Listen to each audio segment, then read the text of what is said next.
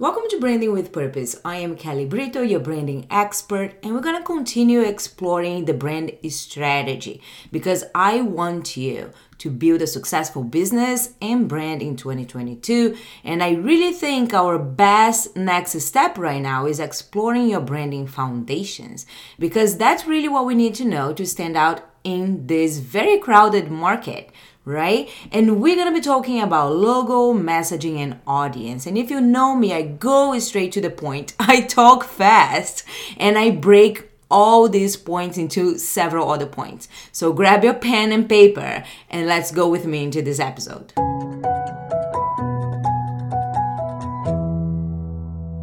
So let's get started with the logo. But why the logo? Why the logo again? Because, well, several things. One, logo is still a very important part of a brand. I will keep saying it's not the most important part right? It's not where you should start when it comes to branding. What is a logo gonna do for you if you do not have a brand? And uh, why do I feel that I need to go back to talking about logo right now?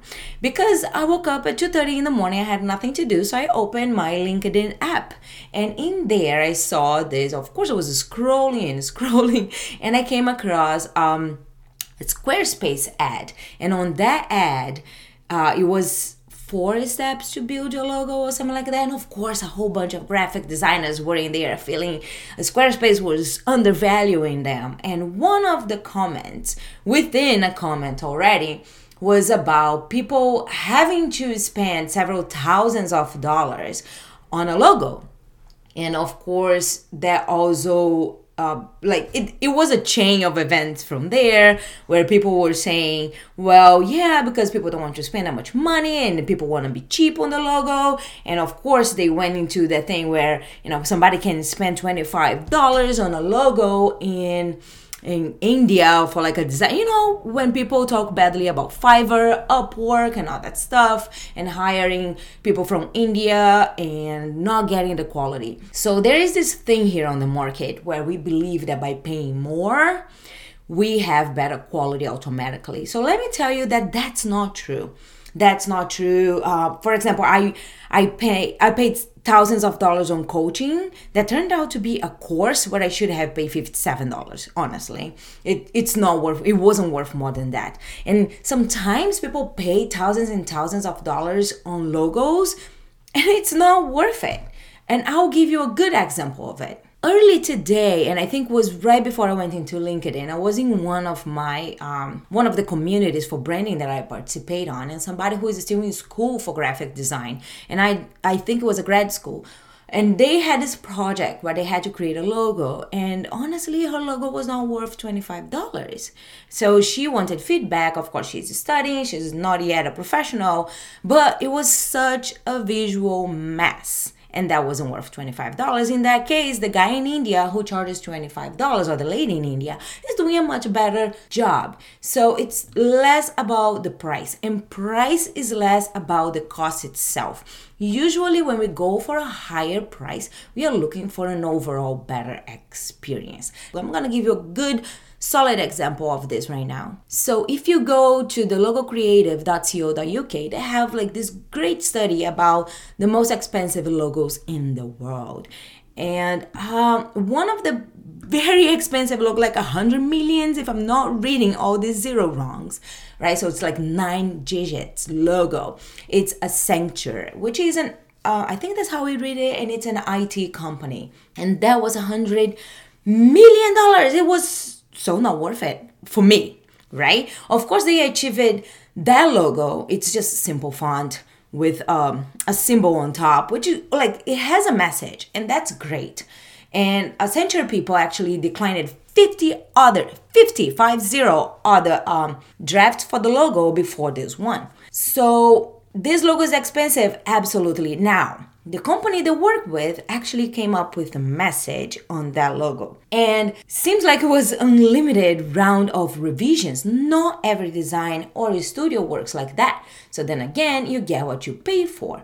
But then you go to bbc the tv station and they had a logo redesign which was what was that a million and eight hundred uh, dollars. And it's just bbc it's just the letters inside black blocks.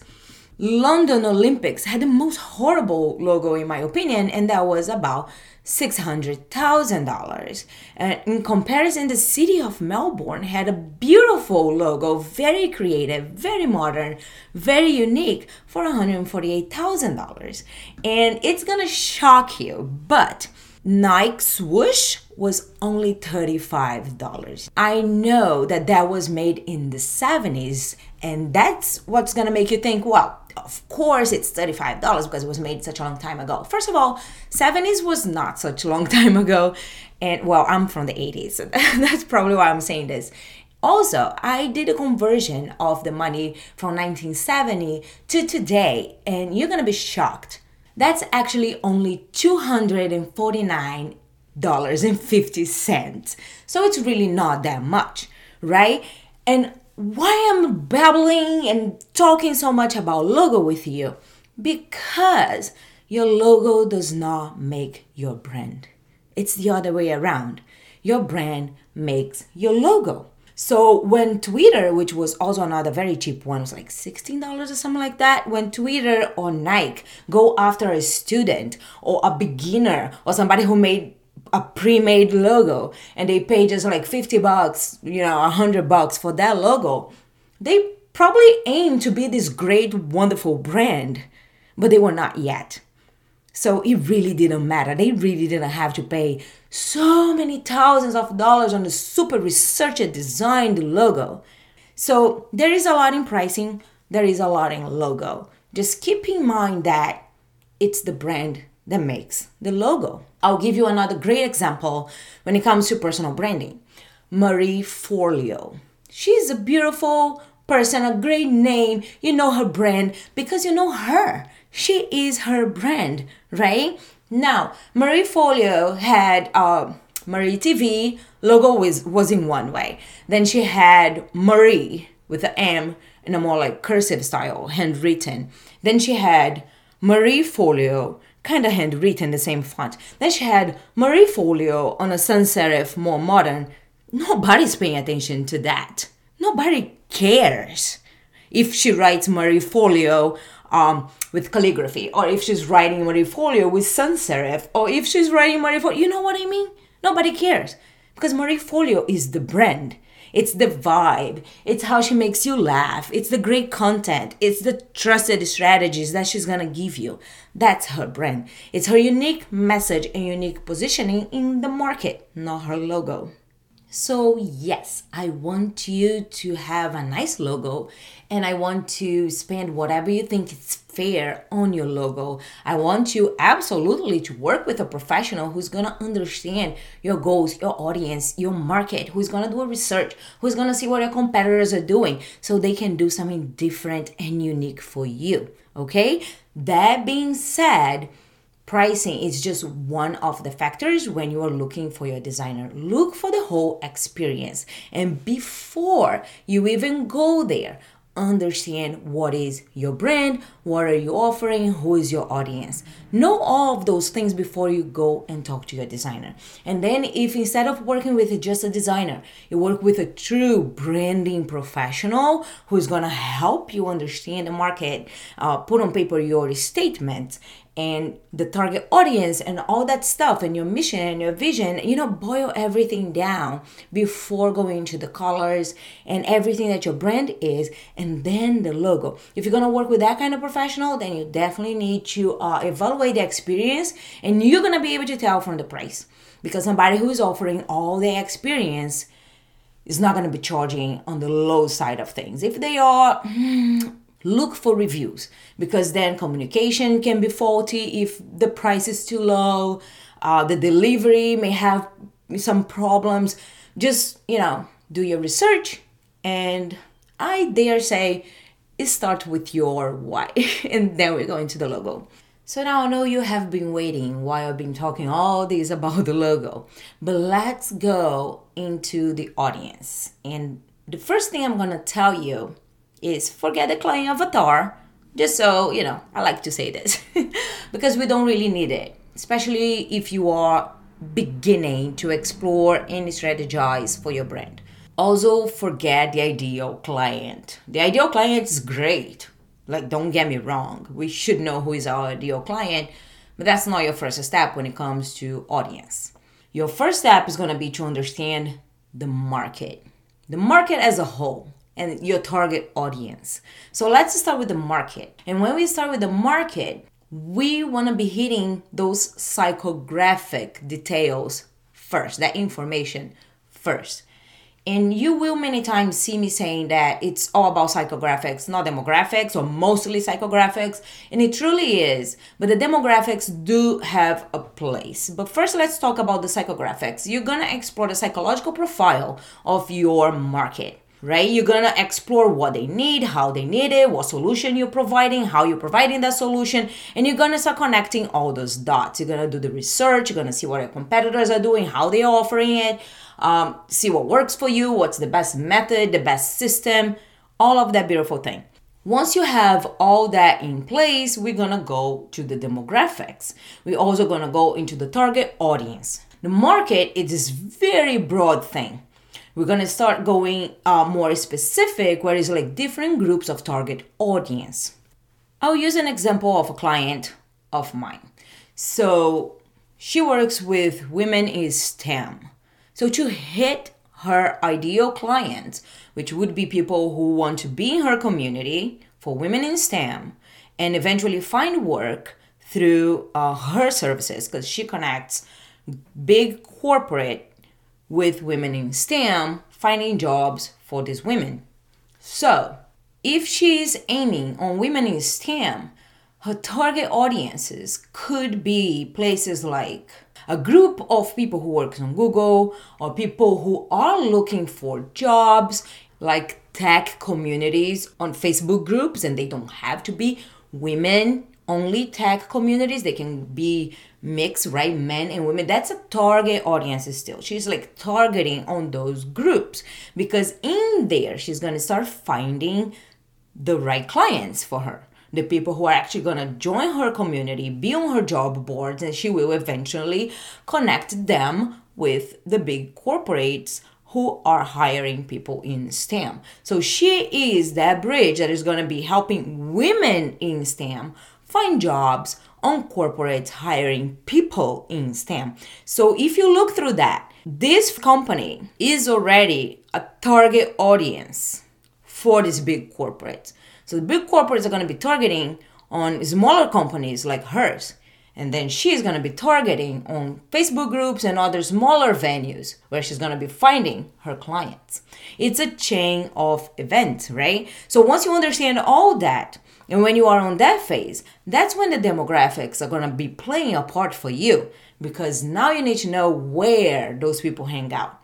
And you're going to know where they hang out depending on their age, depending on the amount of money they make or the amount of money they want to make with their services, the amount of experience there they have.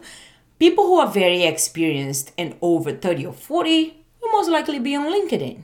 So people who are coming out of college, they will probably be on TikTok, but then for people in STEM, may, may they may just be on Facebook groups. So do you understand what I mean? You start with the psychographics, and as you go down and get more specific, then you can tap into the demographics. That in no shape or form needs to needs to lead you to create a client avatar you can have it. You don't need to go that far. You know, like Susie, 24 years old, who just came out of college, blah, blah, blah, blah. That's not gonna do much for you. And now my last step is gonna be messaging because I took that logo thing out of the way where I said, yes, you need it. Yes, work with a professional, but make sure that logo comes after you know your brand. To know your brand, you're gonna know your why, your purpose. Of course, those are things that you know. You may not have on paper so clear, but you know. But the next step after being clear on the whole branding instructor and the logo and all that stuff is gonna be understanding your target audience. So we talked about your market, your target audience, your ideal client. And now is going to be when you're going to be refining the messaging because messaging is how you're going to be uh, sharing what you're all about and that's how your audience are going to understand you. Right? So you are conveying a message of what your brand is. And that's how you're going to create that deeper connection with the target audience and with eventually your clients and even the ideal client. Messaging is any strategy in itself, messaging has several points. And here is also a part where the psychographics and the demographics are going to help you take the best step for your messaging. What are the best tools for you to use in your messaging? Do you need a tagline? Do you need a slogan?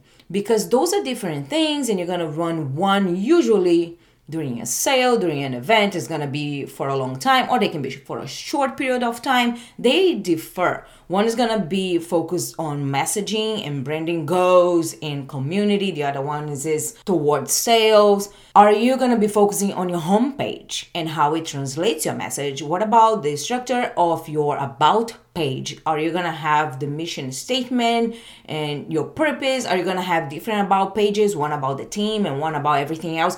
All those things are messaging, along with, of course, the visual system that you choose to have in place in terms of colors and fonts and templates, all that conveys your message to your audience and to the market. Because once you decide to have all those things in place, if down the line you decide to create an ad and run an ad on Facebook or on YouTube, you're gonna know exactly how that video or how those image should be put together. You're gonna know exactly what kind of background music you want. You're not gonna have to guess. You're not gonna go with the one that just sounds nice. You're gonna know because now you know who your audience is and you know how you want your message to be sent into the world. And I think that's all I had to talk about on these subjects. If you want to know more, I have my new Brand Foundations book. Just hit my shop on this weekend and I invite you to go and check it out. Brand Foundations is part one of the Branding with Purpose framework, which is gonna help you understand, go deep into the strategy until you actually hit design, which is book three. So just go to shop.brandingwithpurpose.studio. And that's that for now. If you have any doubts, you know where to find me. Go to Instagram at Branding with Purpose Studio. I hope you enjoyed this episode. Don't forget to leave a review wherever you listen to podcasts. And let me know if you have any doubts, questions, concerns. I am gonna put them on the next episode. See you next week. Until then, keep branding with purpose. Ciao, ciao.